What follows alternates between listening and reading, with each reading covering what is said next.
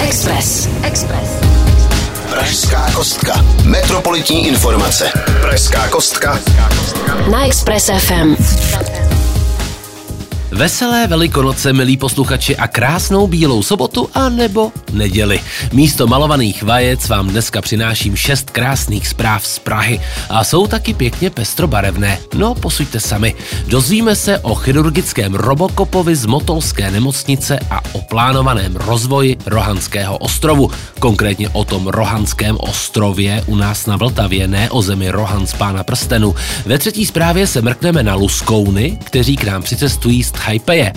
Pak se podíváme, jak se daří s realizací budovy nové Pražské filharmonie. Dále se mrkneme na kuriozitu, kdy návštěvnice muzea způsobila jedním dotykem škodu za 3 miliony korun. A pak navštívíme Motolskou nemocnici, která se stará o ukrajinské dětské pacienty. Tak a teď je čas se pohodlně usadit a pokud jste připraveni, 3, 2, 1, Pražská kostka je vržena. Pražská kostka. Metropolitní informace. Na Express FM.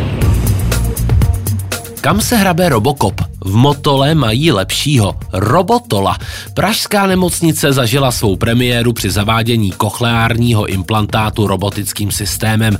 A kdyby to byla jenom motolská premiéra, ale oni byli dokonce první ve střední a východní Evropě. Menší náskok mají ve Francii, kde systém vznikl v roce 2019. Úspěchy s tímto chytrým robotickým systémem mají už i v Německu, Itálii a Belgii. Ale říkáte si, na co přesně slouží? Robotol se používá při operacích ucha, a to i na klinice otorinolaryngologie a chirurgie hlavy a krku. Právě tam Jan Plzák, přednosta jmenované motolské kliniky, spolu se svými kolegy zavedli u dvouletého chlapce implantát do ouška. A to s pomocí právě robotolu. Robot pomáhá při zavedení elektrod do vnitřního ucha, eliminuje třes ruky operátora a umožňuje výrazně zpomalit rychlost vkládání elektrodového svazku, čímž chrání jemné struktury vnitřního ucha. A takhle to nějak vysvětluje pan doktor Plzák. Bez chirurgie by to však nešlo. Je to právě on, kdo robotické rameno navádí a určuje správný úhel a rychlost pohybu. Díky této operaci je velká naděje, že dvouletý pacient, který byl před zákrokem v podstatě úplně hluchý, bude díky implantátu normálně slyšet a tím pádem i mluvit. Ano, a to je samozřejmě skvělý úspěch, což nám určitě potvrdí všichni posluchači, kteří nás teď poslouchají právě díky koch kochleárnímu implantátu. Posloucháte Pražskou kostku. Na Express FM. Hlavní město vyhlásí soutěž na budoucí podobu Rohanského ostrova. Slyšeli jsme o tom a teď se dávají kola do běhu. Pražský institut plánování a rozvoje vypíše soutěž na návrh nového parku Maniny a celkovou budoucí podobu Rohanského a Libeňského ostrova. Čeká je velká proměna. Už teď se na Rohanském ostrově staví nová bytová čtvrť společnosti Sekira Group. Ale co je důležitější, vzniknout tam má i jeden z nejvýznamnějších celoměstských parků. Jeho jedinečnost bude dána nejen velikostí, ale i tím, že bude tak blízko řeky. Z jedné strany ostrova je také v plánu znovu vybudovat slepé rameno Vltavy, které bude součástí protipovodňové ochrany. Proměnou projde i celé okolí řeky od Hlávkova mostu až po území severně od Libeňského mostu. Co se časové osy týče, týče. Rok a půl se teď budou dít věci na papíře. Plánování, dialog o tom, kam se kopne, kde se co přidá a kde ubere. Až bude vše jasné, bude čas na postupné provedení změny. Mělo by to trvat 8 let. Naštěstí ta osmička stojí, kdyby ležela. Opravy by netrvaly 8 let, ale samozřejmě nekonečno. Express. Express. Pražská kostka s Petrem Srnou. Petrem Srnou. Do Prahy se chystá návštěva Stchejpeje. Je ale zvířecí. Zácný pár luskounů by měl každou chvíli přistát na letišti v Ruzini. Na přivítanou je čeká červený koberec, pár křupavých termitů a šáňo. A hned potom šup do Trojské zoo. Tam se bude pár nejdřív karanténovat. Vysoce ohroženého a šupinatého savce, který se živí mravenci a termity, uvidí návštěvníci tím pádem až v půlce května. Savec je na pokraji vyhynutí a patří mezi nej nejčastěji pašovaná zvířata. Nejvíce se z luskouny obchoduje v Číně, Malajzii, Hongkongu a ve Větnamu. Proto je řazen mezi ohrožené druhy. Dvojice luskounů krátko ocasích k nám cestuje díky současné spolupráci mezi Prahou a jejím partnerským městem Taipei. U nás se budou mít snad dobře a jediné, co jim hrozí, je velká sláva a přejezení mravenci. Posloucháte Pražskou kostku. Na Express FM. Příprava nové budovy Filharmonie se dostává do další fáze, kdy otěže převezme pražská developerská společnost. O velkém koncertním sále se v Praze mluví už desítky let. Všichni si představují, jak v krásné róbě vyrážejí na smetanu a podle kontextu je vám jasné, že nemluvím o mléku. Jenže k naplnění snu nás čeká ještě několik důležitých kroků. Loni se vykročilo k realizaci tím, že byla vyhlášena architektonická soutěž na podobu Filharmonie. Institut plánování rozvoje, který má mezinárodní soutěž na starost, bude nyní v květnu vybírat z 19 návrhů. Po té práci a otěže projektu převezme Pražská developerská společnost. Ta byla založena městem právě pro tyto účely. Představuju si je něco jako Dead Squad, s právítkama a rýsovací tuškou, protože právě oni by měli po vyhlášení vítěze začít pracovat na projektové dokumentaci a následně získat povolení stavby. Tento krok se plánuje na rok 2024, takže relativně brzy vzhledem k množství práce. Vypracování projektu má město vít asi na 750 milionů korun a samotná stavba, držte se, se asi bude pohybovat přes 5 miliard korun. Magistrát se snaží, aby přispěl stát a zvažuje i možnost přizvat soukromé investory. Já bych tomu přizval kačera Donalda, co měl bazén plný mincí. Důvody jsou jasné. Za prvé má bazén plný mincí a za druhé má parádní klobouk, ve kterém by mohl chodit na koncerty. No, takže za mě ideální investor.